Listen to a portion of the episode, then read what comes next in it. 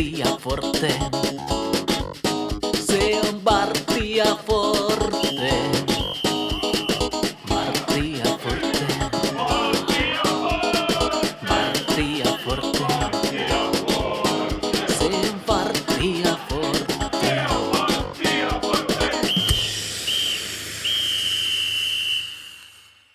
Se on Martti ja Forte. TPS-kannattajien podcastia. Mun nimi on Miikka Ahti. Kanssani Kalle Tamminen. Moi Kalle. No hei. Heipä hei taas. Pitkästä aikaa. Sarja kärjessä ollaan hei. TPS maailmassa kaikki siis hyvin, eikö näin? Kaikki on hyvin. Kaikki on erinomaisen hyvin. Vieraana myös tota, Suomen toiseksi korkeimman sarjatason johtava asiantuntija Jesse Saarinen. Tervetuloa Jesse. Kiitos. Kiitos paljon. Mukava olla täällä. Kalle jätti sanomatta, niin mun pitää paikata. hyvä, hyvä, että tuli, tuli toikin nyt. Että joku olisi varmasti jäänyt kaipaamaan sitä kuuntelijoista. Joo, nauhoitellaan tosiaan ihan tästä heti matsin jälkeen, tai aika, aika nopeasti matsin jälkeen. Tepsi tosiaan voitti Jaron 2-1 Pietarsaaressa, jonka varmaan kaikki tämän podcastin kuuntelijat nyt tietääkin jo. Mitäs Kalle, mitä ajatuksia ottelu herätti? Niin, kyllä, kyllä näyttää toistavan tätä vanhaa tuttua kaavaa, että koto pelataan aivan päin mäntyyn noita heikkojoukkoja vastaan, mutta sitten tavallaan toisella onnistutaan kairaamaan noita noit isoja voittoja sitten kärkijoukkoista. Onhan se jonkunnäköinen trendi, mikä tässä nyt jatkuu jo toista vuotta putkeen. On mielenkiintoinen ilmiö. Ei tänäänkään nyt ehkä pelillisesti mitään ilotulitusta ollut ja oli se yksi, yksi tietty se punaisen kortin tilanne, mikä sitten muutti, muutti peliä aika, aika paljon, mutta omalla tavallaan kai sitten kuitenkin jollain tasolla kypsä esitys siinä, että se ottelu alkoi aika hankala ja siinä oltiin tappioasemassa, mutta, mutta sitten onnistuttiin miehen ylivoimaisen lopulta sitten kääntää, kääntää voitoksi, niin tärkeä voitto. Tässä saatiin yhteen tuommoiseen keskeisempään kilpakumppani vähän, vähän revittyä eroa näin niin oletusarvoisesti. Varmaan palataan myöhemmin siihen, että ketä tässä nyt oikeasti on niin pahimpia kilpakumppaneja, kun tuo sarja on taas mitä on, mutta, mutta hyvä voitto. Hyvä voitto. Ei ollut kyllä tota, Jarokaan mikään kovin hävi jalkapallojoukkue. Ei ehkä kovatasoisia jalkapallottelu. Aika intensiivinen. Paljon taklauksia, paljon keltaisia kortteja ja suusoittoja. Että siinä mielessä ihan tuommoinen miellyttävä matsi, mutta ei ehkä mitään jalkapalloilla tulitusta. Näin niin kuin nopeasti analyysinä. Joo, tuosta intensiivisyydestä tuli mieleen, tartun tässä kohtaa siihen, se oli jännä tilanne siinä ihan matsin lopussa, se kun, oliko Vidjesku, kun kävi kuiskuttelemassa siellä Jere Koposella jotain, ja Koponen otti niin todella pahasti lämpöä, en ole ikinä nähnyt häntä, häntä tollasena, tai en muista, ainakaan, että tota, se oli erikoinen tilanne, kiinnostaisi kovasti, että mitä, mitä mahto käydä sanomassa. Joo, se oli aika lyhyt hetki esim. mitä niin kuin suuria loruja kuin riimitelty, että joku, joku yksittäinen. Mä luulen, että hän ei näytti vähän sellastakin sarttua, että ihan kuin sylkässyt mutta ihan kyllä selkeästi mitään sylkässyt, kun se Koponen sitten sit nousi jotain ja huuteli sinne, tuu tänne sanomaan, että jotain, jonkun painava sana hän onnistui sanomaan ja sai, sai Koposesta aika hyvin pois tolaltaan hetkellisesti. Siinä nähtiin maaginen parantuminen kyllä. Mä, mä näytin, että olisi sattunut, mutta sekunnissa sitten purtattiinkin kohti kaveria, kun provosoivuttiin siitä, mutta oli, oli jännä tilanne ja siinä vähän tuntui, että suu kävi vähän niin joukkueiden kesken ja tuntui vähän, että se jopa Pietarsalalaisyleisökin otti osaa tuohon. Siellä sai ehkä tuomarit enemmän kuin pelaajat, mutta oli, oli ihan siinä mielessä, ei se nyt ihan hirveästi katsoja ollut, mutta lähetyksenkin kuului jotain katsoja huutoa, niin ykkösen mittapuoli kova tunnelmainen jalkapalloottelu siis. Otti siellä yleisökin, yleisökin otti ihan ehdottomasti kyllä lämpöä, lämpöä muutamassa tilanteessa, esimerkiksi sen ulosajon jälkeen. Ja no ehkä, ehkä ihan syystäkin siitä voi varmaan keskustella, mutta et, mitä tuohon matsiin tulee, niin lähtökohdathan oli aika lailla semmoiset, että kyllä tämä oli niin kuin, mm, pakkovoitto on ehkä vähän väärä sana tähän kohtaan, mutta et, et kyllä Tepsi nyt on taas onnistunut jotenkin niin alisuorittamaan, että et, tässä on niin kuin aika, aika monella ollut usko pahasti koetuksella, ja jos tänään olisi hävitty, niin, niin kyllä se olisi ollut, ollut huono asia, että se olisi ollut, ollut iso tappio, että sinällään tämä nyt vaikeasta paikasta. Kolme pistettä ihan hyvä, hyvä tulos sinällään pelillisesti tosiaan, niin kuin sanoit, että ei nyt ehkä niin ihmeellisyyksiä nähty, mutta jos mennään niihin kuitenkin siihen, että mitä, mitä se ottelussa tapahtui jotenkin tarkemmin, niin mitä Jesse, miten sä vetäisit yhteen tuota ottelua? Se oli semmoinen sekaavien sattumusten sarja, että jos miettii, että mitä kaikki käänteitä siihen vaadittiin tavallaan, että se peli, peli kääntyi tepsi, niin sen aikaisen Jaron johtomaalin jälkeen, niin mun mielestä siihen, että se peli kääntyi, niin vaadittiin ensinnäkin tietty se ikävä asia, että Rasmus Holma loukkaantui, jonka jälkeen tuli, tuli tota, Juri Kinnunen tuli sinne vasemmalle laitapakiksi ja tämä tämmöinen niin pakotettu vaihto, mikä ei ollut mistään taktisista syistä, niin mun mielestä paransi Tepsi hyökkäyspeli tosi paljon.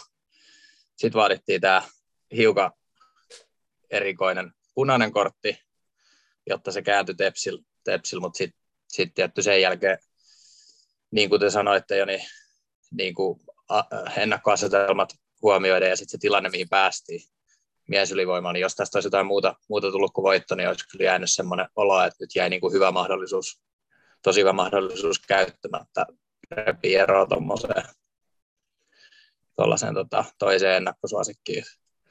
Et jä, hassu peli, paljon, paljon niin semmoisia sattumia, mitä ei voi olettaa, että tulee toistua kahden, kahden monessa muussa pelissä, mutta kun semmoinen, semmoinen sekava kuva jäi siitä, että vaikea vetää mitään semmoisia, niin kuin tästä, tästä pelistä on vaikea vetää mitään johtopäätöksiä, mille voisi ennustaa jotain tulevaa millään tavalla. Niin, mulla tulee jotenkin nyt taas, tai ajattelen sitä, kun olen tässä aikaisemminkin joskus sanonut, että, että kun Tepsi pelaa hyvin, niin me yleensä kehotaan niitä yksilöitä, tai että se on ollut nyt viime aikoina niin, että, että voittomatsien jälkeen ollaan sitä aina innoissaan, miten kova Daniel Rantanen oli, tai Simo, Simo Roiha oli nyt hemmetin hyvä, niin tänään Daniel Rantanen oli tosi tärkeä pelaaja tuossa sinällään, että, että tota, vapari maali ja, ja ihan hyvä, siinä toisessakin vaparissa oli, oli mukana, että veti sen ja sieltä sitten Jakonen pääsi laittamaan sen sisään, eli, eli jotenkin niin kuin noi yksilöt nousee ainakin mun mielestä näissä, näissä usein sit, näissä jälkikeskusteluissa esille. Joo, mä on samaa mieltä Jessen kanssa tuossa. Varmaan niin kuin, no onhan se tietysti punainen kortti siihen alkuun, niin on se ottelu merkittävin tapahtuma. Kyllä haluaisin nostaa sen sunkin mainitsevan Juri Kinnosen tulo sinne kentälle, niin se oli oikeastaan ensimmäinen hetki, kun saatiin sinne vasemmalle laidallekin oikeasti hyökkäävä laitapuolustaja, niin se ensimmäistä kertaa siinä ottelussa niin oikeasti hyökkäsi. Et, et se oli ehkä se, niin kuin, mikä aikaan sai sen mahdollisuuden, että se punainen kortti ylipäätään syntyi ja muutenkin me ollaan vähän kritisoitu noita Tintti Johanssonin vaihtoja tässä, niin no, tämä Juri Kinnunen oli tosiaan vähän sattumusta summa, kun se Rasmus Holma loukkaantui, mutta esimerkiksi Jappo Jalosen kentälle tulo oli kyllä tänään tosi hyvä ja tärkeä, aiheutti useamman, useamman rikkeen vastustajalle ja mennä tähän maalinkin, ja oli, oli kyllä todella pirteä, todella pirteä esitys tänään. Mutta tosiaan tämän meidän podcastin negatiivisen pohjavireen nimissä, niin kaksi tämmöistä niin kaksi tämmöistä seikkaa, mitkä mä haluaisin nostaa esille. Tämä ensimmäinen on tämä, mitä vähän sivuttiinkin, tämä laitapakkien tilanne. Niin miten sä Jesse nyt, nyt näet tämän homman? Tässä on ollut vähän mielenkiintoisia, mielenkiintoisia ratkaisuja. Tässä on niin ekaksi Kalle Taimi pelannut jatkuvasti ja nyt hän tippukin sitten penkillä ja meillä oli yhtäkkiä Roope Pakkanen laitapuolustajana. Ei ainakaan mun käsittääkseni uralla juurikaan laitapuolustajana pelannut. Mä oon koettanut miettiä, että onko tuossa joku punainen lanka. Mä en ole niin löytänyt vielä punaista lankaa enkä mä tiedä, onko toi sen hyökkäyspelin kannalta, me ollaan puhuttu paljon, että se laitapakin rooli on aika tärkeä, mikä nähtiin, mitä Juri Kinnunen pystyy tänään tuomaan sinne. Niin miten sä näet Jesse tuon tilanteen? Mitä siellä oikein tapahtuu ja mikä se paletti mahdollisesti jatkossa sitten pitäisi olla? Mm, vaikea sanoa. Kalle Taimella oli, se kiinnitti huomioon, että kun tuli siinä lopussa laituriksi rymistelemään, niin silloin oli, oli tota, oliko oikeastaan kareidessa semmoiset kinesioteipit mikä yleensä tarkoittaa, jotain lihasvammaa tai lihaskirjoitet oliko sit, en muista, oliko hän siinä pitkässä listassa, mitä ilmoitettiin, että ketkä, ketkä on pois, mutta ne listat ilmeisesti ihan hirveän tarkkaa paikkaa pidä. Mutta joo, tuntuu, että noiden laitapakkia paikalla suositaan, suositaan enemmän tuollaisia, niin jotka pystyy pelaamaan laitapakkia tai topparia, tämmöisiä niin puolustuvia puolustajia suositaan siellä, mikä on silleen vähän hassua, että, että kuitenkin käytetään varsinkin silloin, kun Musaatsi pelaa ja tänään Jakonenkin oikeastaan, ne on sitten taas semmoisia laitahyökkäjiä, jotka hakeutuu aika paljon sinne keskellä pelaamaan niin kuin melkein keskushyökkäjänä, niin silloin olisi tosi tärkeää, että, että tavallaan siinä hyökkäyksessä säilyisi se leveys ja sieltä nousisi se pakki mukaan, ja sitä ei ole kauheasti tapahtunut. Et ne pakit on ollut aika silleen puolustusvalmiudessa puolustamassa koko ajan, koko ajan mutta en tiedä, ehkä tänään oli, siinäkin on vähän kahta koulukuntaa, että, että halutaanko, halutaanko peluttaa pelaajia oikeilla pelipaikoilla vai halutaanko peluttaa sellaisia pelaajia, jotka on pelannut, on hyvä pelituntumalla, pelannut yhdessä puolustuslinjassa ja hyvässä pelivireessä, esiintynyt hyvin, niin haluta, halutaanko niin, niitä peluttaa sitten enemmän, niin ehkä tässä oli tästä jälkimmäisestä kyse. Mä en tiedä, miten te elämänkouluvalmentajat, kumpaa koulukuntaa te olette? Niin, no se on hyvä kysymys. Onko sinulla Mikka vastaus siihen? Tietty lähtökohta ihan hyvä, että parhaat pelaajat kentälle, mutta kyllä mä ehkä silti kuitenkin lähtökohtaisesti ottaa sen, että kyllä pelaajia on syytä pelata omilla pelipaikoilla. Varsinkin kyse nyt on siitä, esimerkiksi tänään Roope Pakkanen pelasi laita puolustaa. En tiedä, onko hän nyt niin erityisen hyvä pelaaja, että hänet on ehdon tahdon sinne kentälle pakko saada.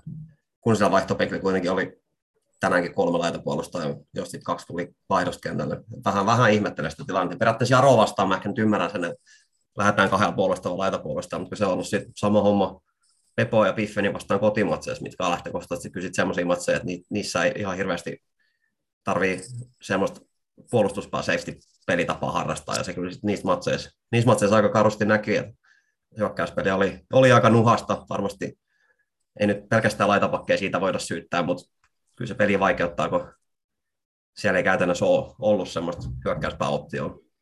Ja onhan se pelaajatyyppi, tässä nyt hyökkäävä laitapuolustaa Ookko Jurikin, no tuo Joonas Lakkamäki on vielä vähän, vähän tuntematon pelaajatyyppi, mutta ei hänkään nyt mikään niin kuin offensiivinen pelaaja lähtökohtaisesti ole. En tiedä, onko se sitten sattumusten summa, että siinä on päätynyt tämmöisiä puolustavia laitapuolustajia, vai onko toi ihan ollut semmoinen trendi, mitä tuossa talvikaudella sitten, kun joukkueet on koottu, niin haluttu, haluttu saada.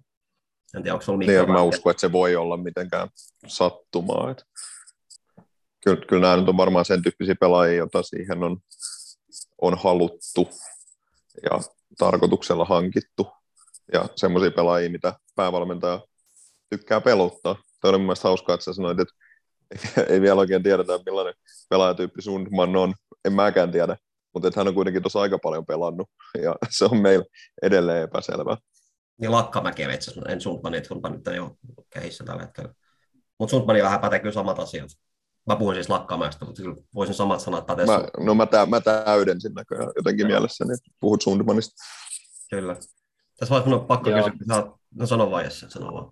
Niin, että ihan totta toi, että mitä Miikka sanoi, että tuskin se on, on sattumaa ja kyllä se sille sopii siihen Tintti Juhanssonin pelifilosofiaan, mikä tulee noista otteluennakoista ja raporteista ja haastatteluista tulee ilmi, että hänellä on tärkeää se, että se muoto pysyy, niin hän haluaa pitää ne pakit siellä sille aika, aika valmiina, että hän ajattelee enemmän peliä ehkä sitä kautta, että mitä sitten, jos me menetetään pallon tuolla, että sitten pakit onkin ylhäällä, että hän ei ajattele sitä silleen, silleen päin strategisesti, että jos me nostetaan pakit tonne, niin laiturit joutuu tekemään näin, tai meillä on nämä vaihtoehdot hyökkäykset, hän ajattelee ehkä sitä, sitä sen, tai korostaa sitä muotoa, että se muoto pitää pysyä kasassa aina ja, ja tälleen, että sitten ollaan, hyvässä valmiudessa puolustaa myös hyökätässä. Kyllä se varmaan, varmaan nämä laitapakit ja niiden pelaajatyypit niin on just niin kuin nyrkkisilmä tähän filosofiaan.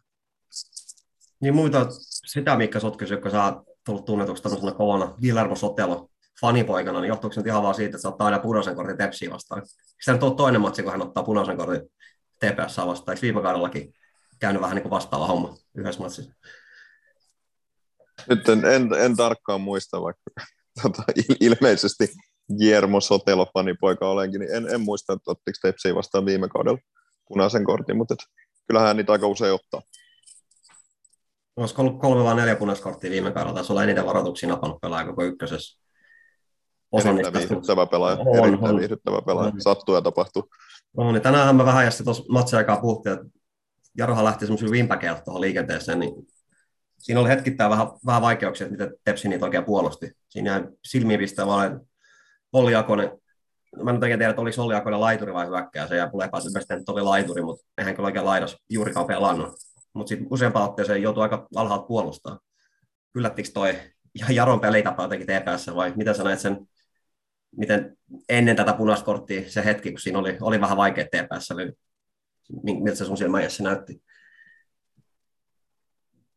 Ainakin se yllätti vähän muut se pelitapa, että siellä oli, tai, tai miss, millä alueella ne pelaajat oli, että siellä oli Markus Grunholm juoksenteli kärjes prässäämässä ja välillä, välillä juoksi pystyyn ja sitten sit siitä keskikentältä joku, joku tipahti sinne toppareiden kanssa alemmas niin, että ne molemmat pakit, pakit pysty nousemaan samaan aikaan. Että se, sehän tuli se maali tuli tämän Bjornbackin noususta, se keskitti ihan päätyrajalta, sitten Sotelo oli tavoille uskollisena monta kertaa se hyökkäyksen kärjes juoksemassa sitä vasenta laitaa. Ja siinä oli yksi ainakin, mistä tota, vihellettiin vapari, vapari. Semmoista Samba Benga voitti se pääpallo, pääpallo ja sitten tuli Jarro vapari, mutta Sotelo olisi ollut siellä, jos olisi hyöty pelattu, niin Sotelo olisi ollut sieltä laidalta, laidalta kyllä irti. Ja sitten oli muutama, muutama tilanne, missä tosiaan Olli Jakonen juoksi hänen perässä sinne ihan Tepsin, tepsin päätylinjalla asti ja Pakkanen oli aika keskellä jo merkkaamassa tätä toista pelaajaa. Ehkä siinä oli hiukan sellaista epätietoisuutta siitä, että, että kuka se nousevan paki ottaa ja missä vaiheessa sitä merkkaa ja ehkä vaihdetaan, että ei se ole ihan ideaali tilanne, että laita hyökkää tai laiturit joutuu seuraamaan noita vastustajan laitapakkeja tai wingbackeja ihan sinne linjaan asti, siitä tulee muuten semmoinen kuuden linja, mistä ei pääse sitten millään tavalla vastaan ja on vaikea riistäkään palloa. Joo, pitäisikö meidän nyt ihan niin kuin tarttua siihen ottelun mahdollisesti, nyt varmaan voidaan sanoa ratkaista se tilanteeseen, se punainen kortti paitsi homma, kokonaisuus. No, no, mun sääntötietämyksen mukaan se tilanne meni kuitenkin ihan oikein. Oletko nyt siitä samaa mieltä, että kyllä se niin kuin, vaikka se hölmöltä näyttääkin, vaikka Simo Roihan nyt varmasti vaikutti peliin, mutta ei sääntöjä, miten säännöt nähdään, niin ei vaikuttanut peliin. Ja tilanne meni kaiken puolin oikein. Onko se Mihka samaa mieltä asiasta, että siinä ei jäänyt mitään nokan koputtamista sen suhteen? No en mä ollut ajatellut, ajatellutkaan, että siinä olisi ollut mitään. Mun, ei, ei, ei siinä mun nähdäkseni ollut. Joo, niin on onko tämmöistä keskustelua jossain käyty, että oliko siinä paitsi, mutta ei, ei mun mielestä. No kyllähän sitä ainakin tuolla jollain jalkapallon keskustelufoorumilla kovasti mietittiin, että on se vähän hölmöisen sääntö. Mä en henkilökohtaisesti en välttämättä ole ton, ton säännön ystävä, koska kyllähän tuo nyt tavallaan toisella puolustaja vaikuttaa, mutta se, miten se nykytulkinta menee, niin ootko, sä se on, onko se samaa mieltä siitä, että kyllä se, kyllä se ihan oikein meni, että ei, ei, ei tuommoista tilannetta enää nykyputiksessa paitsi liputeta.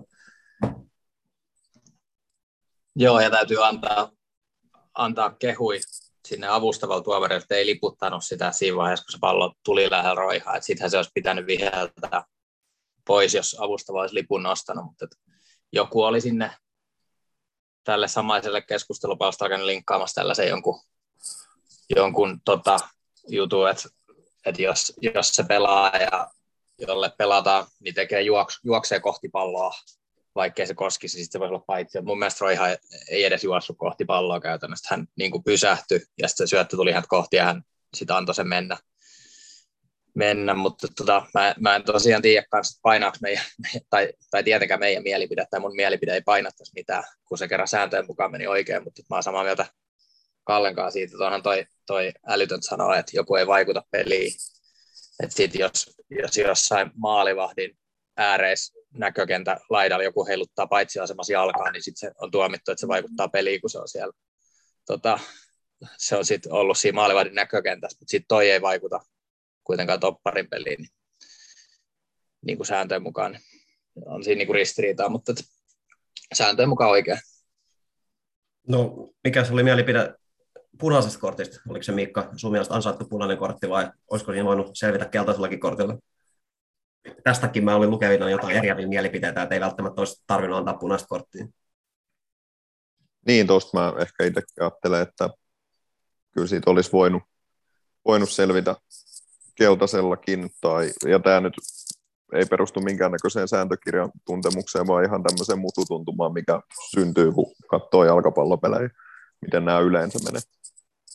Niin, se tietää paremmin säännöistä kuin mä, mutta mun mielestä tulkinta on siinä, että tulkittiinko se niin, että olisiko se Olli Alkonen ehtinyt siihen palloon vielä, kun voidaan miettiä, että karkasko se häneltä se pallo, kun hän otti sen tikin eteen vai miten se tilanne meni, mutta miten sä näet, oliko se, oliko se punaisen kortin arvoinen rike vai olisiko sitten voinut antaa vaan keltaisen? Minä mä en huomannut katsoa, että kuinka kauan se pallo karkasti. Jos se, jos se pallo karkasti pois, niin sitten ehkä olisi voinut selvitä keltaisella. Mun käsittääkseni se menee niin, että jos vie rikkeellään ilmeisen maalintekopaikan, mikä läpi jo kiistatta on, ja ei ole yritystä pelata palloa, niin sitten se on, on, tota, sit se on punainen kortti. Ja nämä kaksi, kaksi kriteeriä kyllä tässä toteutui ehdottomasti. Mun mielestä ihan selkeä punainen kortti. Joo, ja siinä oli, pitää antaa ensinnäkin profit Simo Roihalle, että hän pelasi hyvin sen tilanteen, jätti sen juoksunsa kesken ja tiesi, että hän on paitsiossa ja onnistui stoppaamaan, että siinä olisi joku vähemmällä peliälykkyydellä omaava pelaaja voinut sössiä sen tilanteen, mutta hän on hienosti heitti jarrut siihen maahan ja samalla pitää sanoa, että Olli Jakoselta erittäin hieno kaatuminen siinä tilanteessa, että se kontakti, minkä Sotelo antoi, niin kyllä siinä vähän kättä revittiin, mutta kyllä siinä komeasti myös, myös annettiin tuomarille täydet mahdollisuudet, että se punainen kortti, kortti viheltää ja hieno, hienoa suorittamista siinä tilanteessa kummaltakin. Niin mä, oli, niin mä olisin just palannut tähän. Tämä oli sanomassa tuossa, kontakti oli kyllä hyvin pieni, mutta semmoinen oli, oli kyllä. No sittenhän me tehtiin, tämähän nyt meidän elämän... Rentoja näyttävä. Rentoja näyttävä kaatuminen sillä saa. Joo, eikö, mutta niin mä mietin, jossain vaiheessa jalkapallossa otettiin se tuplarangastus pois, mutta se taitaa olla vaan niin kuin, se on jotain maalivahtiunionin loppaustyötä, että se koskee pelkkiä veskareita, että eikö siitä siirrytty pois, että veskarista ei enää saa suoraan punaista pilkkua, että se on joko tai ilmeisesti se sääntö ei päde sitten näin kenttäpelaaja. Niin se taitaa just olla pilkun, pilkunkaan, että näin kun tuosta tuli vapari, niin se on, ja siinäkin on mun mielestä se ehto, että sun täytyy yrittää pelata palloa. Että jos, jos sä niinku yrität, yrität taklata ja yrität taklata palloa ja osut jaloille alimaisena ja siitä tulee pilkku, niin sit siitä selviää keltaisella. Okei, niin totta, se oli. Yritän, niin. Se oli, se oli tosiaan rangaistusvotkoilla ulkopuolella tilanne. Se oli se mun toinen negatiivinen pohja vielä. Tässä on nyt tehty maaleja. Tälläkin tehtiin kaksi erikoistilanne maaleja. Sehän on meidän tietty elämänkouluvalmentaja unelmatilanne, mutta pelitilanne maalin tekeminen tuntuu olevan aika vaikeaa. Tämä alkaa olla niin poikkeuksellisen paljon tulee noita erikoistilanne maaleja. En tiedä, tietysti hyvä näin. Onhan se ihan validi tapa tehdä maaleja, mutta en tiedä, pitääkö tässä nyt Miikka Jesse jollain tasolla olla huolissaan siitä, että ei tässä ihan hirveästi pelitilanne maaleja tosiaan tällä olla kyllä onnistuttu tekemään toistaiseksi. Ehkä tämän päivän osalta ei tarvitse olla huolissaan, koska se, se Jakosen paikka olisi ollut todella hyvä maalipaikka ilman tätä rikeä, niin sitten ei tarvitse olla huolissaan, että siitä erikoistilanteesta tuli maali. Ja sitten jos puhuttiin vähän silloin, tai puhuitte Biffen pelin jälkeen, että mitä asioita ei saa tehdä Biffeni vastaan, oli, että rikkoo siinä, siinä tota 16 ulkopuolella, niin että Kesin voi kasa vaparipaikan. Niin kyllä Jaronkin pitäisi tietää, että ei Tepsi vastaan kuulu rikkoa siinä. Että ne antoi kuinka monta, kolme tai neljä vapaapotkua siitä 16 ja 20 metrin välistä Daniel Rantasella. Neli, neljä ainakin oli varmaan, niin, niin ne on mun mielestä Tepsin, Tepsin pelitapa voi tietysti, tietyn määrin perustua siihen, että saadaan siltä alueelta vapare. Se on ihan fiksu niin kuin pelata, pelata, jotta saisi niitä tietyn tyyppisiä erikoistilanteita. Se on ihan fiksu, fiksu prosenttien kääntämistä omaksi. Jaro, Jaro tietää myös sen. Koska... Niin mä olin just kysymässä, oliko se, oliko se tota Jimmy Vari vai ei Manu Manninen, vaan Mikko Manninen, ketä sulle sen sanoi, että on se Daniel Rantasen jalka, joka on kyllä tiedossa, että se on vaarallinen ase. Oliko se just nimenomaan kyllä, Jimmy Var, ketä se, se, se, se, oli, se, joo, kyllä se oli Vari, Vari sanoi näin, että, että, että, että he tietää, että Tepsi vastaan ei, ei, ei saa antaa vapaa potkua, koska siellä on Daniel Rantanen. No, niin, no hyvin meni Hessu tänään, tämän sen suhteen kyllä. Annettiin mahdollisuus. Se oli kyllä kaikki vapaapotkut melkein paljon tänään aika hyviä.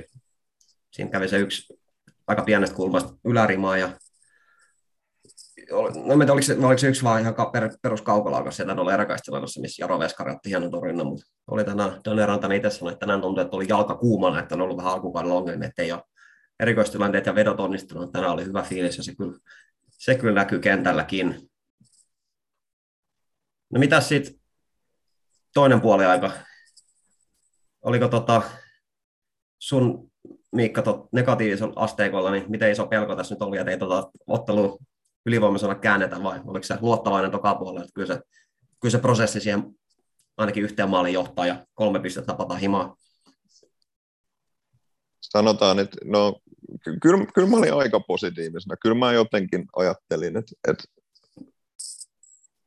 kun päästään pelaamaan mies ylivoimalla se toinen puoli aika, niin, niin kyllä siinä luultavasti riittävät paikat maalintekoon syntyy ja niinhän siinä syntyikin ja tehtiin onneksi se maali. Että kyllä, kyllä mä jotenkin siinä, siinä kohtaa uskoin siihen, siihen että kyllä, kyllä toi voi kääntyä voitoksi. Muutenhan se ensimmäinen puolen aika näytti vähän siltä, että, että kyllä mä olin sen siinä jossain vaiheessa jo vähän heittänyt kirveen kaivoa, että, että, tota, että tämmöinen matsi tuli tästä, mutta se oli tosiaan ihan käänteen tekevä tapahtuma siinä sitten se ulosajo ja, ja se, että siinä saatiin se maali samalla. Onko tämä semmoinen asia, mihin Jesse niin harjoituksissa tai peliin valmistautuisi jollain tasolla valmistauduta, että jos käykin niin, että vastustaja joutuu alivoimalla, niin onko siihen jotain, niin kuin, no ei varmaan ole mitään yhtä oikeat vastausta, miten niin lähtökohtaisesti semmoisen suhteutetaan, onko siihen joku, olemassa joku plan B, että sit muutetaan vähän omaa peliä vai luotetaanko sitten, että se, se, mitä me tehtiin aikaisemminkin, riittää siihen, että kun on yksi vihulainen vähemmän, niin saadaan luotua se riittävän määrä maalipaikkoja. Kyllä niitä usein harjoitellaan noita tilanteita, jos ollaan ylivoimalla tai alivoimalla. Mutta täytyy sanoa, että itse en ole ikinä, kun on vaan junnui valmentanut, niin ei ole kyllä ikinä, ikinä harjoiteltu muuta kuin johtoasemassa, tappia-asemassa pitää vähän muuttaa peliä. Niin, niin niitä ollaan joskus harjoiteltu, mutta ei ole kyllä ylivoima- ja alivoimatilanteita harjoiteltu, mutta varmaan joku periaatteiden kautta, että pidät palloa mahdollisimman, niin kuin mahdollisimman nopeasti kaikki liik- erikoistilanteet liikkeelle, liikuta sitä vastustaa mahdollisimman paljon, että se väsyy ja puolenvaihtoa ja muuta, mitkä sit, tai täytyy vähän katsoa, mihin muotoon se muuttaa se vastustaja, mitä pystyy sitten sit tekemään enemmän, enemmän. Tänään se vissiin otti toisen kärjen pois ja puolusti sitten 4-4-1, niin sitten sit ehkä sekin mahdollisti sitä, että ne pakit pysty nousemaan enemmän tokalle jaksolla, kun sinne jäi vain yksi, yksi kärki ylös, niin sinne ei tarvittu niin monta omaa puolustajaa alas. On varmaan, uskoisin, että on jollain tavalla harjoiteltu tai käyty jotkut, jotkut semmoiset tietyt periaatteet, periaatteet, että mihin siinä omassa pelissä keskitytään sitten, jos näin käy. No oliko se, Miikka, sun mielestä hyvä esitys toisella puolella miehen ylivoimalla? Ei siinä nyt ainakaan mun nähdäkseni Jaro ihan sitä loppuluun että sai semmoisen hetkellisen paineen, niin ainakaan niin omassa päässä kyllä ollut huolta. Ja kyllä siinä loppujen lopuksi ihan niin kuin useampikin hyvä maalipaikka onnistuttiin, ainakin mun mielestä luomaan. Joo, samaa mieltä. Tuli siinä useampia maalintekopaikkoja ja no se oli riittävä esitys siihen, että, että voitettiin peli. Et, hyvä esitys. Kyllä se, joo, kyllä se oli mun mielestä ihan, ihan, ihan hyvä esitys ja tosiaan siinä kun tuli niitä vaihtoja, niin haluan mainita, että Jasper Jalonen toi otteluun paljon, paljon tota, Tepsin pelaamiseen jotenkin uutta ja virtaa ja jotenkin hän oli, oli taas pirteellä peli, pelituulella tänään. Niin, eikö se tota, aika tarkalleen kaksi vuotta sitten, oliko se Ilves vastaan se matsi, missä päästiin pelaamasta oikein urakan miehen ylivoimalla ja silloin lopputulos se oli ihan, ihan näin onnistunut kuin tällä kertaa. Niin, se oli se Tommi Pikkaraisen aikaan, kyllä. Kyllä, joo. Tuli ihan hirveä flashback.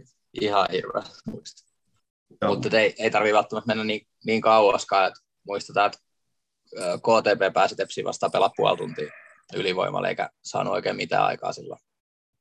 Myllykosken lumi-infernos. Mutta mut ei se, vaikka olosuhteet oli vaikeat, niin ei se, se näytti kyllä sen, että ei se helppoa se ylivoima, se yhden miehen ylivoima hyödyntäminen futiksessa. Ei, eikö Tommi Kautanen valmentajan ero aikoinaan veikkaus, eli Safsen Lahteen valmentajasta todennut, että vastustaa sai 10 minuutin jälkeen punaisen, niin se oli, se oli käänteen tekevä homma, että on vaikea paikka pelata miehen ylivoimaan. Ei totta, että silloin voittaa. Ei se aina helppoa. Miten sä näit se tuon tokan puolella, että oliko, se, oliko Tepsi riittävän hyvä siinä? No oli varmaan riittävän hyvä, mutta oliko se, oliko se peli niin kuin mistään kotosi niin sanotusti? Oliko siinä niin kuin hyviä elementtejä nähtävissä, kun päästiin pelaamaan yhtä vähempää vastustajia vastaan niinkin pitkä aika, kun päästiin pelaamaan? Oli joo. Et mä olisin kanssa nostanut noin vaihdot, vaihdot esiin. Ne tehtiin tosi aikaisessa vaiheessa paljon. Siinä oli 50, alle 55 oli pelattu, kun tuli tupla, tupla vaihto. Et tehtiin aikaisessa vaiheessa. Ne vaihdot oli varmaan sovittu kopista. Katsotaan toi alku, että miten lähtee. Ja sitten sit tota nopeasti vaihdetaan tähän, jos näyttää siltä, että on niinku varaa lisätä hyökkäysvoimaa tai, tai jotain muuta. muuta. Ja sitten saatiin tosiaan Jasperi Alosesta nyt paljon irti, että että Tepsi ei aina osaa hyödyntää, hyödyntää sitä hänen osaamista. Hän on tosi hyvä, joko menee ohi sieltä laidalta tai sitten vähintään, joko hän menee ohi sieltä laidan kautta päätrojalta ajaa sisään tai sitten hän avaa sen jalan, eli saa sieltä keskitettyä sinne hänen vahvalla oikealle jalalla semmoisen sisäänpäin kiertävä pallo, ja sitä varten Tepsi pitäisi olla mun mielestä enemmän sellaisia erilaisia malleja, treenattuja malleja ja semmoista sijoittumista siinä hyökkäyspäästä, miten hänellä saadaan nyt yksi vastaan yksi tilanteet.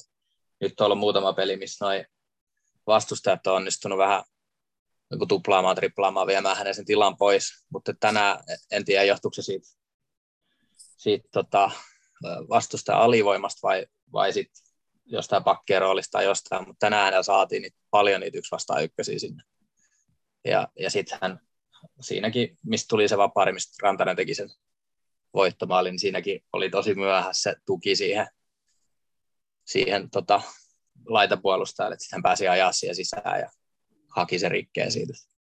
Hänestä saatiin tänään paljon irti ja pystyttiin, va, niin kuin mun mielestä se on myös, että jos niitä yksilöjä ollaan kehuttu, niin se on myös siitä joukkueesta kiinni, että miten ne yksilön vahvuudet pystyy hyödyntämään ja pystyy mahdollistamaan, että se yksilö pääsee pelaamaan niin se vahvuuksia, niin siitä, siitä täytyy tänään antaa kyllä niin kuin sulkahattu Tepsillä siitä toisesta jaksosta.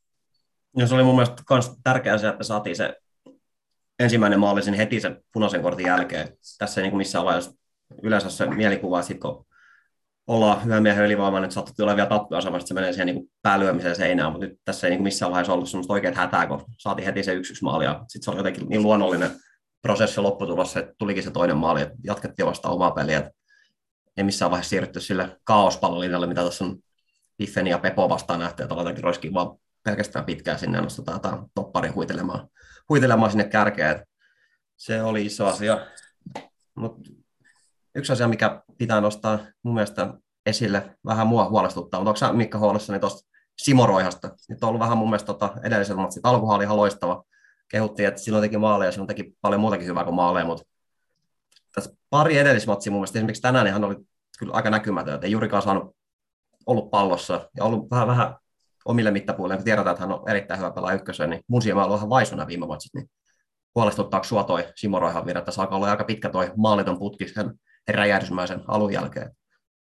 Ei mua huolestuta Simo Roiha, mutta mua huolestuttaa se, että hän ei saada peliin parhaalla mahdollisella tavalla mukaan. Että kyllä mä uskon ja ajattelen, että hän on edelleen hyvä, hyvä pelaaja ja siinä ei ole tapahtunut mitään semmoista, mutta että kyllä, se, kyllä mä niin jaan tonne, että vähän hiljaisempaa on ollut ollut nyt nämä viime matsit, mutta et, et, mä ajattelen, että se on semmoinen niin valmennuksen ongelma sit ratkaistavaksi, mutta et, et hän ei tällä hetkellä kyllä tosiaan saada tarpeeksi hyödynnettyä. Mä en tiedä, mitä Jesse ajattelee. Mä oon ihan samaa mieltä, että mun mielestä se Tepsin, vaikkei se Tepsi pallollinen peli ole kovin hyvältä joissain otteluissa näyttänyt, niin se, että se, että se on näyttänyt niinkin hyvältä tai yhtään miltään, niin on johtunut siitä, että Simo Roiha on niin hyvä siinä omassa hommassa, että se maalivahtivalmentaja Känkänen sanoi teidän haastattelussa, että, että oliko se hakapelissä oli tarkoitus, että avataan, avataan pitkällä, koska ollaan voitettu niin paljon nyt kakkospalloja. Niin mun mielestä se, sekin on niin kuin suurelta osalta Roiha, Roiha ansio, vaikka siinä hakapelissä olikin kohtana musatsi, mutta Roiha voittaa niitä ykköspalloja niin paljon tai, tai pakottaa ne topparit. Ne topparit ei ainakaan voita satanolla sitä pääse puskemaan sitä mihinkään kauas. Hän on niin hyvä siinä, mitä hän tekee, että, että se on ehkä sit senkin takia sit nojannut liikaa siihen, siihen tota pitkään palloon hänellä. Hän on mun mielestä osallistunut siihen avaamiseen tosi hyvin, että sitten sit, tota, sit hän tarvitsisi vähän jeesiä siihen, siihen niin maalipaikkojen luontiin, että joku loisi. Tänään oli y- yksi yksi keskitys, missä Jalonen keskitti hänellä sinne vähän liian korkea. Ja sitten joku juoksu, mikä oli paitsia ja muuta sellaista. Että enemmän, enemmän tarvii sit siellä yläpäässä sitä, sitä, että sitä tarjoilu tulee laitojen kautta ja lähempää. Niin, tässähän ja nyt sen Pepo-matsin kanssa jälkeen jutusteltu, niin ainakin siinä matsissa kyllä laseratti ja kaiken näköistä Sauronin silmää ja mitä kaikkea hienoa termejä me käytettiin siitä TPSn tota, kentälle olo muodostelmasta. Siinä oli kyllä se silmiinpistävää, kun pallo sille Simo saatiin, niin siinä ei oikeasti ollut 10 metriä etäisyydellä yhtään ketään, ketään pelaajaa. Kyllä niin kuin kovin yksin siellä hyökkäyksessä on ollut, ja se on samaa mieltä kanssa teidän kanssa, että ei häntä, häntä kyllä siitä voitaisiin syyttää, että sitten kun se pallo saa, niin jos sulla on viisi vastustaa ympärillä, niin saa kyllä aikamoinen taikuri olla, että siitä jotain järkevää saa aikaiseksi. Yksi tota, toinen silmiinpistävä asia, mikä, mihin mä kiinnitin tänään huomiota, että me ollaan vähän voivoteltu sitä, että kun Daniel Rantasella on se oma erityisosaaminen, se oikea jalka, niin hän on noissa edellisissä matseissa osittain varmaan sen takia, kun ei ole sitä palloa saatu toimitettua sinne ylös, niin valunut tosi alas. Mun mielestä tänään oli kyllä kentällä lähtökohtaisesti aika paljon ylempää kuin niissä aikaisemmissa matseissa. Ei, ei tule mieleen sellaisia hetkiä, että hän olisi joutunut sinne topparien väliin, tulee ottaa sitä palloa. Oliko sä Jesse kiinnittänyt asiaa samanlaista huomioon vai onko mä ihan väärässä tämän mun analyysin kanssa? Mm, ei, tänään oli selkeästi siitä kolmikosta kasi keskellä pelasi, oli Annan ja Carlson oli hänen alapuolella. Hän oli ihan selkeästi sen kolmikon, kolmikon ylin. Et tota, mä muistan, että kyllähän siis ylempää oli, mutta mä muistan, kuinka paljon hän saatiin siellä palloa sitten ennen, ennen varsinkaan sitä punaista, mutta ihan oikein että hän oli lähtökohtaisesti ylempää, ylempää hakkii sitä palloa ainakin. Ja mitä sä näet tuon tilanteen? Tässä on niin Tepsi pelannut aika vahvasti alkupelin, niin että siinä on ollut kaksi pohjapelaa. Että se keskikentän kolme on ollut sillä, että siellä on kaksi alempaa ja sitten yksi ylempää. Onko se, onko se tämmöisiin Pepo Piffen matseihin voittava resepti vai pitäisikö sitä Kasper Hämäläistä ja Daniel Rantasta vaan saada sinne pallo ylemmäs, ylemmäs pallollisena vai johtuuko se, onko kyse siitä, että Tepsi haluaa pelata niin vai onko se vaan, että sitä kun se pelirakentelu on ollut niin vaikeaa, että se helposti sitä ajatuu siihen, että keskikenttäpelaajat joutuu tulemaan tosi alas hakesta palloa, niin kuin tässä on vähän jonkunnäköisen ongelman ollut alkukaudella. Mm, se, se riippuu niin paljon muustakin kuin siitä määrästä, että paljon niitä on, että miten ne on, miten ne on roolitettu ne keskikentät, mutta sitä, sitä nyt on jonkun verran ollut, että ne keskikentät hakee jostain laitapakipaikalta tai siitä läheltä, läheltä toppareen ja sitten tulee se toppariratkaisu on sitten se pitkä syöttö sinne Simo Roihalle, niin silloin periaatteessa niitä samoja keskikenttäpelaajia tarvittaisiin mahdollisimman monta tukea sitä Simo Roihaa. Niin, niin sitten ei olla oltu ehkä sitten ihan samalla, samalla sivulla, että jos ne keskikentät hakee, hakee sitä lyhyt syöttöä, ja sitten toppari valitsee usein sen pitkä syötö, ja niiden tarvitsisikin olla se 30 metriä ylempää ja saa sitä roihaa, niin menee, menee hankalaksi. Et sitten, sitten jos tiedetään, että nyt on vaikka olosuhteet sellaiset, että avataan pidemmälle, niin sitten niitä kannattaisi sijoittaa lähtökohtaisesti sinne lähemmäs sitä roihaa tietty isompi määrä, mutta kyllä mä itse tykkään, että jos, jos on tota, tarkoitus pelata sen keskikentän kautta tai tarkoitus tulla lyhyen syötöltä linja kerrallaan tai jotenkin silleen, niin sitten sit se yksi pohja on vähän helppo merkata pois, pois niin sitten sit se kahden pohjasysteemi on siihen parempi niin kuin hyvin yleisesti sanottuna.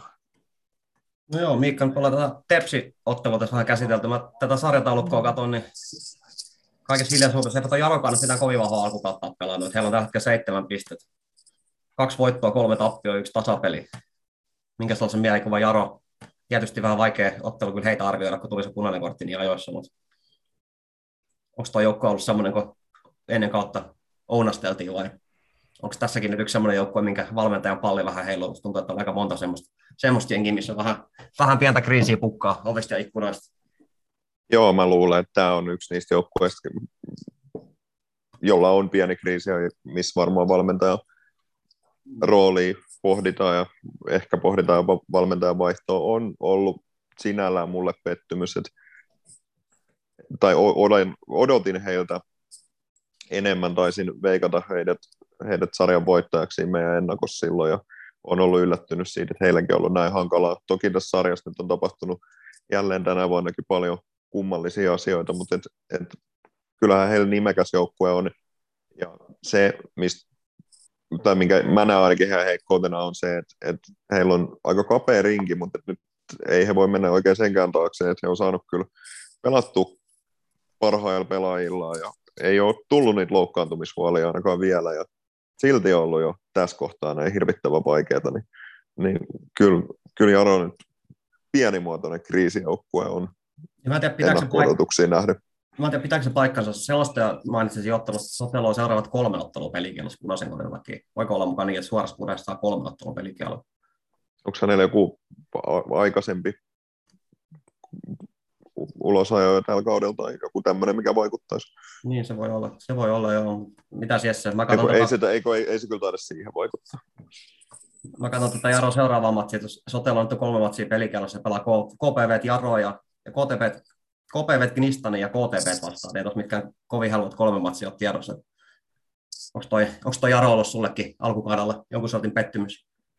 On se ollut tosi ailahteleva, niin kuin moni muukin tässä sarjassa. sarjassa et, mut, ja, ja eikä vaan silleen, että on käynyt jotain hassuja tuloksia, että on niin kuin pelannut, pelannut ihan hyvin ja luonut paljon maalipaikkaa, ja sattunut häviä, vaan he hävisi, oliko se viime kerralla MPL, kun 3-4-0, niin kuin ihan käytännössä pystyy. Ja, ja sitten se, että, että tänään nyt, tämä oli eka Jaron peli, minkä mä näen tällä kaudella muuta kuin jotain koosteet, niin kyllähän siinä tänään näkyy se, mitä me siinä ennakossa käytiin, että eihän heillä ole niin keskusrakkaja ollenkaan. Että siellä Jim Myrevik, joka on pelannut jossain erilaisissa keskikentärooleissa, puolustavissa ja vähän hyökkäävämmissä kahden suunnan rooleissa, niin hän oli siellä niin keskusrakkajana ja sitten Markus Kruunholm toisena siellä prässissä ja välillä, juoksemassa pystyyn, niin kyllä semmoinen, semmoinen kiintopiste ja keihänkärki puuttuu siitä heidän hyökkäyksestä. Joo, kuuteen ottelu yhdeksän tehtyä maalia, se ihan selkeästi kertoo, että se on, se on selkeä trendi. Ja en, en mäkään hirveästi omat se nähnyt, mutta esimerkiksi tänään Emil Tendeng taisi pelata 90 minuuttia, ja tiedätkö yhtään huomioon, että hän olisi tehnyt koko matsissa juuri yhtään mitään. Siellä on ei, ei, pelannut ihan 90 minuuttia, otettiin jossain kohtaa aika lopusta taisi olla vaihtoa. Joo, mutta oli häneltä tänään ainakin aika vaisu esitys, en tiedä mitä hän on aikaisemmin pelannut. Joku hieno maali hän taas tehdä jostain kulmapotku, kulmapotkutilanteesta, mutta, mutta vähän on, vähän on tota, ollut heilläkin, heilläkin outo kausi. Että tässä on nyt niin kuin kaikessa hiljaisuudessa, vaikka me ollaan oltu kauhean negatiivisia, niin me ollaan nyt seitsemän pistettä Jaro edellä tällä hetkellä sarjataulukossa. Seitsemän pistettä on aika, aika mittava, mittava ero, vaikka siellä on tosiaan se yksi ottelu vähemmän pelattuna, mutta joka tapauksessa, jos nyt tätä ykköstä yleisesti miettii, tässä on nyt ykkösen johtava analyytikko paikalla, niin tämmöinen pieni, pieni välitsekkaus. Ensinnäkin pitää nyt sanoa, että huonoa työtä otteluohjelmasuunnittelijalta. Tällä hetkellä KTP on neljä matsia TPS seitsemän matsia. Kautta on tosiaan noin vähän pelattu. Ei voi millään järjellä selittää, miten nyt voi kolme ottelua ero olla, olla pelatuissa otteluissa, mutta no niin kuin yleisesti, niin onko se Jesse johtopäätös taas tämän kauden ykkösessä, että mitä johtopäätöksiä ei voi vetää. Tässä taas tapahtuu aivan älyttömiä asioita, ei ole niin kuin minkäännäköistä punaslankaa, että mikä tässä nyt oikeasti hyvä joukko ja mikä ei. Mm, sanotaan vaikka niin, että jos välillä noin vedonlyöjät laittaa jotain tuommoisia seurantoja tota, Twitteriin, niin jos sieltä joku vedonlyöjä laittaa semmoisen ykkösen kauden semmoisen koon, niin tämän kauden jälkeen, missä on useita satoja vetoja ja joku on tehnyt voitollisen tuloksen, niin kyllä mä voin, voin lounaan tarjota ja kätellä sitä henkilöä, että on tämä aika, aika mahdotonta. Sitten varmaan täytyy tässä vaiheessa sanoa, että voi, no ei, ei tämä varmaan huomiseksi tullut, mutta että voi mennä reeneihin tässä joku päivä, niin että tuo apuvalmentaja käy päällä siellä, niin täytyy sanoa, että toi SIK Akatemian, Akatemian vire on yllättänyt tosi paljon. Heillä on yksi peli vähemmän kuin Tepsilillä, jos he hoitaa sen, niin he on sarjakärjessä kahden pisteen eroa. Ja, ja itsekin johtavana analyytikkona laitoin heidät putoamaan ja sanoin, että jos se hoiko reservi pysyy, niin ei kyllä pysy SIKkaan millään. Ja ei he varmaan paljon pisteen enää tarvii, niin he on ylemmässä loppusarjassa.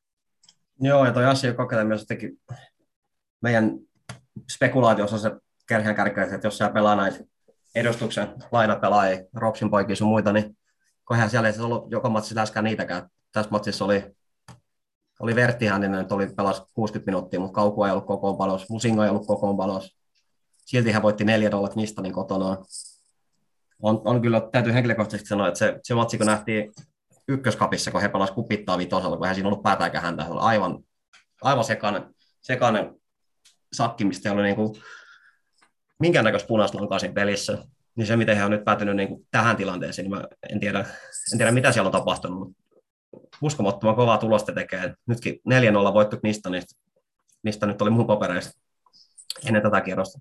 Ihan niin kuin ykköshevosia luonnollisesti, mutta en tiedä, miten tähän, tähän lopputulokseen pitää suhtautua. No, mutta yksi nosto, mikä pitää nyt tietysti tehdä, on sarjataulukkoa katsoa, niin neljäntenähän se komelee superjaps Pähel maaliero 5-14. Onnistunut kaara siitä huolimatta kolme voittoa ja kaksi tasapeliä. Onko tullut Jesse yllätyksenä, että on Japs ainakin alkukaudella ollut noinkin hyvä joukkue. Sä viisana miehenä sanoit, että kun jonkun ison joukkueen tulee kotikentällä voittaa, niin no KTP he jo kukisti ja on siellä muutama muukin komea voitto tällä kaudella tullut. Joo, KTP ja Eiffi on voittanut jo, jos Eiffi nyt kärkijoukkueeksi laskee.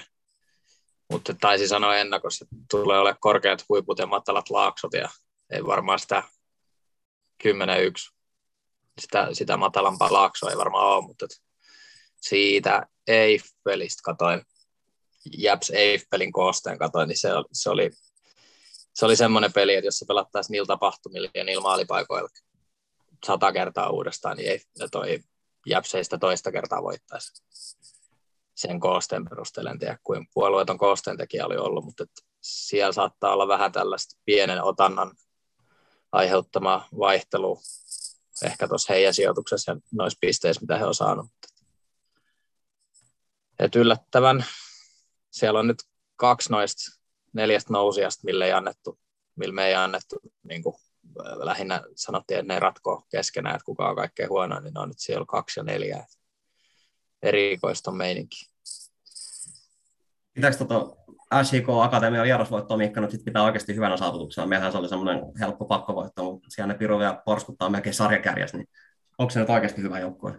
Miten meidän pitää suhtautua tuohon SJK Akatemiaan? Vieläkö se nyt toivot, että sieltä romahtaa vai ollaanko vielä muutettu siihen, että he oikeasti kamppailevat siitä ylemmästä loppusarjapaikasta?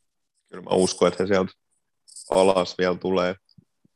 Vuosi sitten, eikö siellä ollut Musa oli aika alkukaudesta kärjessä ja, ja siellä oli muutenkin semmoisia porukoita, jotka ei sinne kärkeessä kuitenkaan loppujen lopuksi sijoittunut, niin kyllä mä uskon, että toi SIK Akatemiakin tulee tulemaan sieltä alas, mutta mut tietenkin siis he näyttää nyt napsivan muilta, muilta pisteitä, niin se on hyvä, että Tepsi voitti heidät siellä vieraissa. En silti ajattele, että, että oli nyt mikään suuri voitto. Olen sitä mieltä, että se pitikin voittaa. No tietysti tuossa ensi ihan todellinen herkkupala, kun Kim Raime, armeija, marssii tänne Turun vieraista. Se oli jo vähän pieni joukko, että Kim Raime ei enää PK3 valmennus silloin, kun Tepsi vastaan palataan. Mutta tänään ottivat kauden avausvoiton. Siellä nämä Vaasan kirjeenvaihtaja erittäin iso pensseli maalamat ulkomaalat vahvistukset nyt pikkuhiljaa taisivat tehdä ensimmäisen maali, maalin tota, virallisissa sarjaotteluissa. Niin muistellaan viime kautta, niin ykkösenä, kun sanottiin, että ainoa ottelu, missä TPS oli taktisesti parempi, oli kotimatsi PK35 vastaan. Niin minkälaista se nyt ensi maanantaiksi odotatko? Kovasti viime kaudesta vahvistanut Kim Raimi armeija tänne veritakselle saapuu. Kummalta sä kysyit? Sori. Mulla meni kanssa Vaikka kysy Jesse, että kun sä oot johtava Kim Raimi asiantuntija, niin millä mielessä sä oot Kim Raimi otteet alkukaudella seurannut? Hämmentyneenä, hämmentyneenä on seurannut, jos maalailtiin PKsta sellaista kuvaa ja inhottava vastustaja ja vaikea voittaa, niin heillä on mennyt maaleja kyllä niin vasemmalta ja oikealta sisään. Pitikö se tänään nolla? Olisiko, olisiko he pitänyt tänään nolla? ehkä siellä, siellä on menty takaisin ABC-asioihin. Ja, ja, ja 2-0, tota, 2-0 kotivoitto MP. Joo. Joo. Ja MP, MP, joka voitti Jaro viime kerroksella niin selkeästi. Tämä sarja on nyt että sellainen, että miettii, että jotenkin semmoinen olo, että PK on aivan katastrofi alku, niin he on kahden pisteen pääsi Jarosta sarjataulukossa. Kyllä, kyllä tässä varmaan, varmaan ollaan niin tiivisti vielä, että noita vaihtoehtoja vaihtoja tulee tapahtuu, mutta toivottavasti se PK, PK-nousu ei nyt, tai että se nyt hetkeksi pysähtyy sitten ensi, ensi maanantai, että vaikea, vaikea kuvitella jotenkin, että, että he olisivat nyt sitten tässä heidän kriisissä jotenkin vaikeampi vastustaja Tepsillä kuin viime vuonna. Viime vuonna oli melkein ylemmässä loppusarjassa silti, silti oli yksi, yksi semmoinen yksinkertaisimmista kotivoitoista ei varmaan saisi lähteä noihin kotipeleihin näin luottavaisena, mutta niin, no mä olin just seuraavaksi kysymässä Miikkalta, että asteikolla 90, niin miten luottavaisena sä lähdet tuohon tulevaan kotimatsiin? Asteikolla 90 vai? Kyllä. En mä, en mä tiedä, uskallanko mä heittää mitään numeroa, mutta kyllähän tämä nyt on ollut jotenkin käsittämättömän hankalaa. Daniel Rantanen sanoi siinä pelin jälkeisessä haastattelussakin, että, että jotenkin toi Veritas on nyt ollut hankala paikka ja sitä se oli viime kaudellakin ja mä nyt todella toivoin, että tämä ei enää veny tästä ja, ja nyt, nyt palataan siihen, että, että sielläkin pystytään ottaa niitä voittoja. Kyllä, kyllä vähän, vähän jännittää. Joo, kyllä se nyt olisi syytä toi putki katkaista ennen alkua, että siitä on nyt jo, jo nyt se on aikainen peikko taas veritaksen pelaaminen, jos tuossa nyt taas yksi, yksi matti onnistutaan pupeltaa, niin paine vaan jatkuvasti kasvaa. Mitä edemmäs se ensimmäinen kotivoitto sitten tulee, niin toivotaan parasta ja pelätään pahinta. Kai näin se niin, on. niin mä ajattelen, että että jos nyt vähän ennakoidaan sitä, sitä tulevaa ottelua, niin mitä sä Jesse ajattelet, että mitä tämän päivän pelissä oli semmoista, mitä sä haluaisit nähdä, että pystyttäisiin tuomaan siihenkin matsiin? Kyllä mä haluan nähdä tuon aloitteellisuuden siinä hyökkäyspelissä. Nimenomaan sitä, että, että nostetaan ne pakit sinne ja sitten katsotaan, että mitä se vastustaja tekee, että jättääkö ne vapaaksi vai laskeeko se omat pelaajat sinne ja sitten päästään vyöryttämään sitä peliä niiden, niiden kenttäpuolella vai, vai saadaanko sinne niiden pakkien kanssa tehty ylivoima tai jotain, mutta sellaista, sellaista että lähdetään, niin kuin, lähdetään miettimään, miettiä sitä, että nyt lähdetään tavallaan hyökkäämään ja aiheuttaa silloin omilla, omilla pelaajien sijoittumisella siinä hyökkäyspelaamisessa niitä vaikeuksia sillä vastustajalla. Ja katsotaan, mitä se vastustaja keksii, miten se reagoi niihin, eikä, eikä silleen, että lähdetään, niin kuin, lähdetään tavallaan pitää, pitää tota muotoa kasas ja miettimään, että mitä sitten tapahtuu, jos me menetetään se pallo, pallo tuossa nyt, että enemmän, enemmän sitä kautta, että lähdetään aiheuttaa sillä vastustajan niitä ongelmia ja totta kai se pitää, ei saa olla niin tyhmä naivi ja hyökätä niin, että tulee jotain ylivoimahyökkäyksiä omiin tai jotain selkeät vastahyökkäyspaikkoja paikkoja auki, mutta mun mielestä pitää, pitää lähteä silleen, että hyökätään niin viideltä kaistalta laajasti ja ja vyörytetään sitä peliä sinne, sinne uskalletaan, uskalletaan pelata ja hyökätä usealla pelaajalla. No hei, nyt saatiin latu auki, voitettiin nurmimatsi. Tässä on niin ollut hieno narratiivi kehittää tämmöinen niin seuraavajat yrittävä turkulaisen jalkapallon narratiivi, että Veritaksen nurmien mahdollista jalkapallon pelaamista. Mitä mieltä sä Mikka oot tosta, että ollaan menty vähän jopa sen nurmen taakse noissa tuloksissa. onko se, onko se niin iso asia, että se oikeasti vaikuttaa tuohon Tepsin peliin. Mukamassa se nurmikenttä alustaa vaikuttaa sitä pelaamista niin paljon. No mä ajattelen, että se on ihan sama, mikä hiakkakenttä siellä on, että jos Pepo Lappeenrannasta tulee pelaamaan Turkuun, niin kyllä Tepsi nyt pitäisi voittaa se matsi, että se on, se on ei, ei, mun mielestä ei pidä mennä, mennä tota, nurmen taakse. Onko se, Jesse, sun silmä ja korvaa uskottava selitys? Onko se niin paljon erilaista pelata tekonurmella, nurmella, että se ottelun valmistautuminen vaikeutuu, kun ei pääse treenaamaan nurmella, vai joutuu treenaamaan ne ottelu edeltävät harjoitukset aina jossain oma lähitapiolla vai missä kiteenpäässä treenaakaan?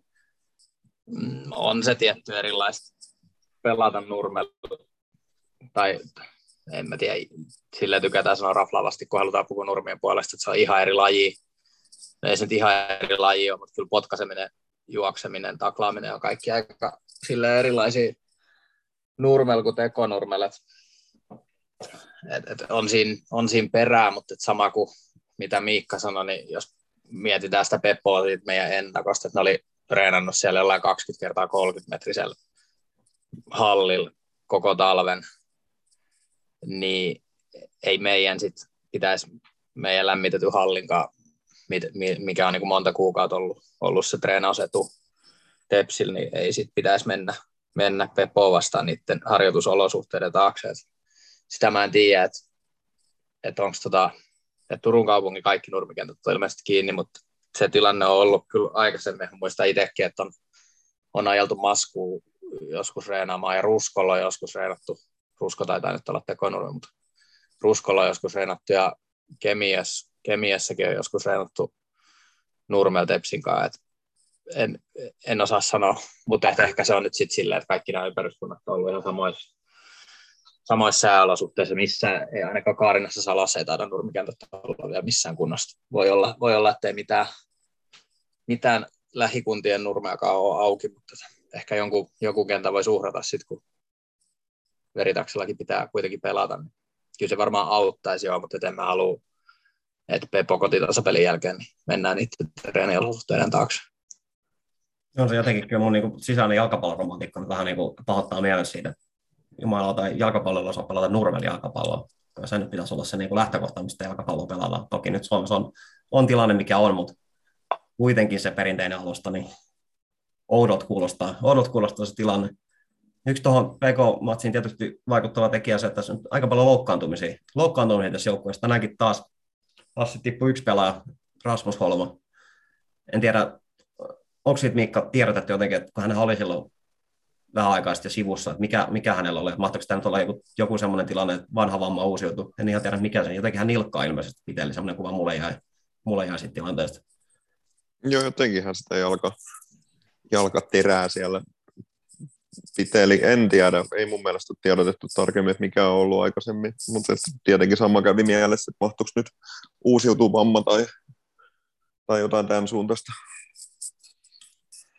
Kapea, kapea se materiaali nyt sitten on, että en tiedä, nyt taas, en tiedä, oliko tämä Tintti Johanssonin mestarillista mediapeli, kun sanottiin, että Kasper Hämälän on taas loukkaantunut. Sehän se nyt olikin yhtäkkiä penkillä. Sehän näitä tämän, tämän bluffin taakse oikein komeasti WhatsAppissa keskustelu, että siellä se kappe tulee kirmaamaan kentälle.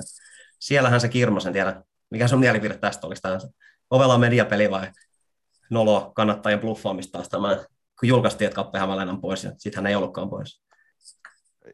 Yhtään tiedä, että minkä takia tämä nyt näin tiedotettiin. Varmaan se oli vastustajan bluffaamista.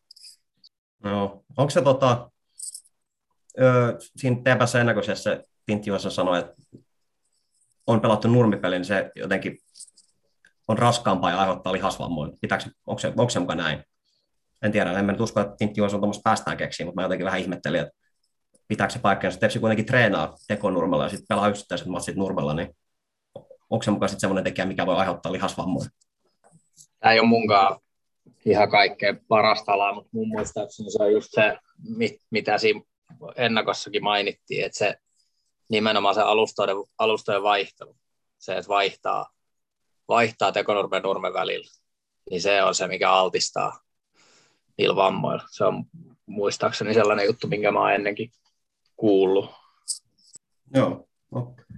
Ehkä tässä nyt, jos käännetään asiaa positiivisesti, niin toi puolustusosasto nyt on kuitenkin semmoinen, että jos johonkin niitä loukkaantumisia voi ottaa, niin puolustuslinja on semmoinen, kun siellä nyt oli tänäänkin kolme puolustajaa vaihtopenkillä ja niistäkin pelaajista, ketkä siellä pelaa, niin selkeästi on monipuolisia jätkiä, jotka voi, jotka voi siellä tarvittaessa pelata linjassa tai, tai oikealla tai vasemmalla. Ja voi olla sitten, että sieltä tulee, tulee paluitakin pelikuntoa, esimerkiksi Linus Rönnberg, en tiedä loukkaantuiko hän sitten siinä, siinä Pepomattissa vai missä, mutta kuitenkin siinä pelasi. Ja nyt oli sitten lihasvamman takia sivussa, niin eihän noi välttämättä kovin kauaa, kovin kauaa kestä.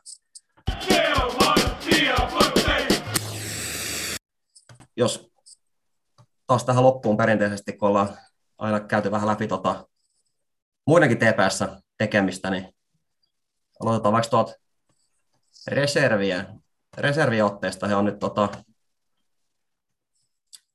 en nyt muista kuinka matsia he on pelannut meidän viime nauhoituksen jälkeen. Pitääpä ihan tarkistaa. Ainakin, ainakin tota, taisivat voittaa TPK 3-0, Maskun 4-0, mutta sitten tuli viime matsissa, viime matsissa tukkaan tuolta Paihalta 2-1. Siinä oli vähän, vähän tota, vajavainen kokoonpano. Kokoonpano siinä matsissa, tällä hetkellä Sare Talokos kolmantena. Vähän nyt sen näyttää siltä, että palloerot sieltä nyt FC Olannin kanssa kamppailee siitä noususta ja sitten on, sit on vähän tota, takamatkaa muihin joukkoihin, mutta milläs mielessä olet Miikka tota, reservijoukkueen tuloksia katsellut? Joo, ehkä siihen niin kuin mun ennakko-odotuksiin nähden he on tehnyt aika yllättävänkin hyvää, hyvää tulosta, että se on ollut kiva, kiva nähdä. Valitettavasti ihan hirveästi en ole itse peleihin ehtinyt, saat siellä enemmänkin käynyt. Sun kanssa kävin silloin Känkäsen haastattelun jälkeen käytiin katsoa TPK-matsista ensimmäinen puoli aikaa, että se on ainut, mitä mä oon valitettavasti nyt ehtinyt sen joukkueen pelejä katsomaan. Rautainen puolustus, neljä maalia päästäneet tällä selkeästi sarja vähiten. Se osasto toimii ja on niitä maalejakin tullut tehtyä, on, on ollut positiivinen yllätys. Tota, tässä mitä mekin ollaan puhuttu, niin tuossa edellisen matsin jälkeisessä haastattelussa, silloinhan Tepsillä oli niin kuin reservien mittapulla aika, aika heikko kokoonpano, siellä ei ollut ihan hirveästi, ainakaan avauskokoonpanossa niin jätkin, mitkä normaalisti on pelannut, niin mainitsi toi talenttivalmentaja Galeano sen, että tässä nyt on niin kuin aikamoinen, aikamoinen kulutus nämä pelaajille. Siellä on nämä samat jätkät, ketkä pelaa reserveissä, niin pelaa ainakin B-junnossa ja osittain A-junnossa. Voidaan ottaa nämä kärkipelaajat esimerkiksi Aapo Puuström ja Onni Helen, niin he nyt esimerkiksi pelas, pelas tota, lauantaina tuossa Paihamatsissa tulivat toki vaihdoskentälle ja sitten heti sunnuntaina olikin B-junnojen matsi, aina P17, taitaa viralliset nimeltä olla, olla hoikoot vastaan, niin mitä sä Jesse mietit tuosta, onko tämä nyt ihan ihanteellinen tilanne, että pelaajat pelaa vähän niin kuin useammassa joukkueessa ja tiettyyn pisteeseen varmaan niin kuin pelaaminen kehittää, mutta rajansa varmaan sillä pelaamisellakin, että se kokonaiskulutus siitä kasvaa liian suureksi. Joo, nämä on 16-vuotiaiden jätkiä ja nämä kaksi, jotka mainittiin, niin alkaa olla jo niin kuin fysiikalta lähellä aikuisiin, niin se on ihan selvää, että ei pysty peräkkäisinä päivinä futispeli, kokonaista futispeli pelaa. Sen lisäksi pelasi tällä viikolla jo aikaisemmin keskiviikko b derbys, niin kolme, kolme matsia viikkoon on kova rasitus. Et, et, tietty toivoisi sellaista laajempaa, laajempaa rinkiä jokaiseen joukkueeseen. Ei tarvitsisi kuormittaa näitä pelaajia, mutta tietty siellä on P-junnojenkin SM-karsintasarja on tosi tiukas paikassa, se pelaa siitä, että pääseekö he sinne viralliseen SM-karsintasarjaan, joka piste on tärkeä, niin sen takia näitä kärki, kärkipelaajia halutaan siellä käyttää varmasti. Joku joutuu sitten tekemään kompromisseja, nyt tänä viikonloppuissa olisi tuo reservijoukkue. Niin, oon tässä nyt tosiaan Väijunut pelannut aika isoja matseja viime aikoina, niin mitä sä osaat Jesse kertoa siitä heidän tämän hetken tilanteesta? Siinä on karsintasarja alkaa olla loppupuolella, että siellä ei kauhean monta matsia ole. Miltä se TPSn tilanne siellä B-poissa tällä hetkellä näyttää? Joo, siellä on jaettu kahteen karsintalohkoa. Tepsi on niistä tälle seuralistaa katsottuna ja subjektiivisesti niin selkeästi kovemmassa karsintalohkosta. Siellä on HIK, Käpa, TPS, Lahti, Inter. Onko? PPJ taitaa olla kovaa. PPJ, VJ, SPK, Vikingit. He on siellä, tällä hetkellä siellä kuusi, joka oikeuttaisi tämmöiseen kaksosaiseen karsintaotteluun. Viisi parasta menee, menee suoraan SM-sarjaa ja sitten kutoset karsii. En muista karsi keskenään vai karsikin tai divarivoittajaa vastaan. Olisiko ollut divarivoittajaa vastaan. Mutta siellä on nyt PPI on kolme pistettä edellä ja, sitten paikalliskilpailija hengittää pisteen pääsi niskaan ja pelejä on kolme jäljellä. Kalkkiviivoilla menee. Loppuohjelma taisi olla hiukan suosiollisempi Tepsille, että, että hyvät mahdollisuudet on, on edelleen mennä varsinaiseen SM-sarjaan. Joo, 8.6.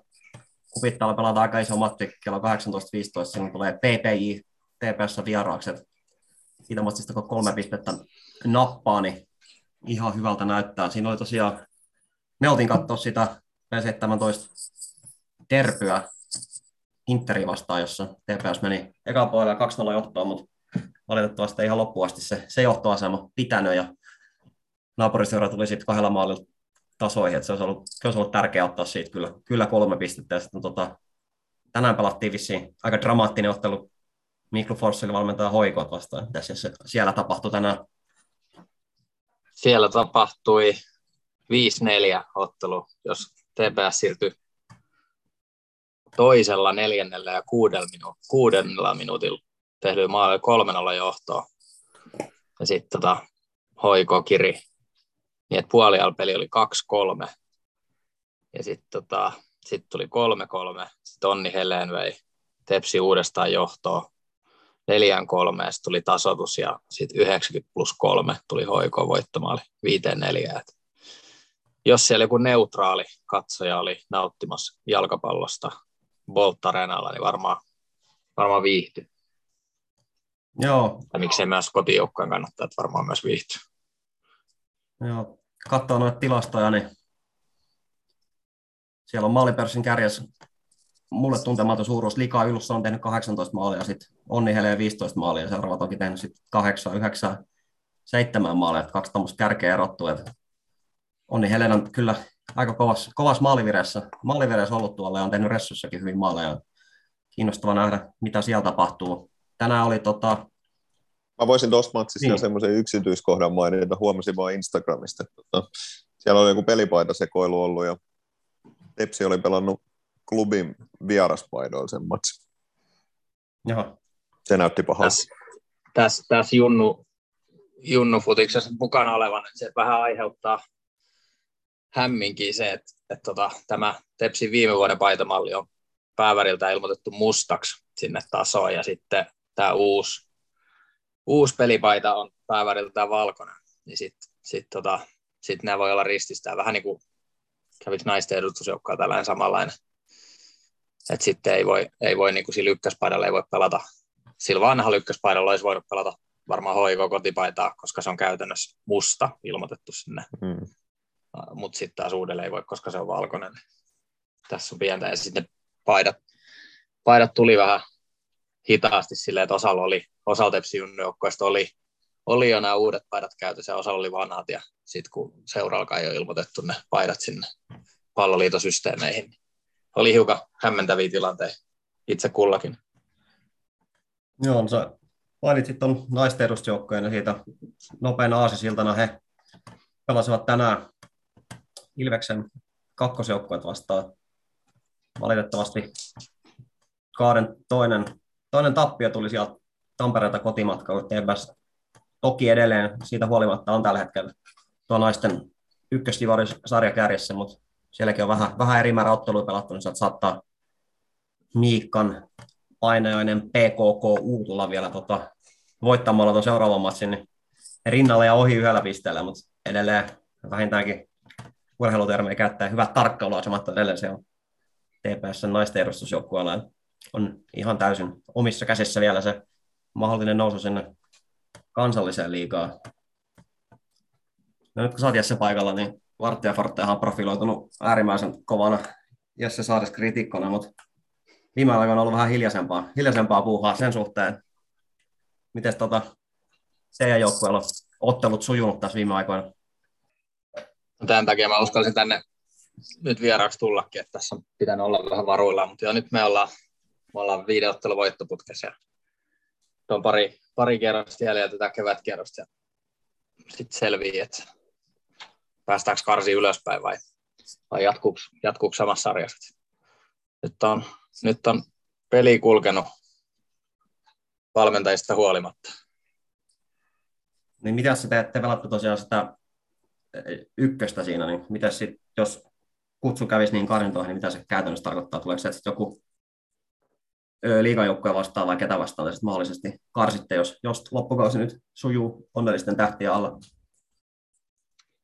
Siinä me pelattaisiin etelän ja lännen alueiden yhteisen liigan tällaista alempaa jatkolohkoa, jossa on liikasta niitä, jotka on pelannut kevätkierroksen siellä Etelä-Länsi-liigasta tai liiga etelässä nykyiseltä nimeltään, niin sieltä, sieltä olisiko kuusi, kuusi heikointa ja sitten tota, me ollaan länne ykkösessä, niin länne ykkösestä kaksi parasta ja etelä ykkösestä kaksi parasta.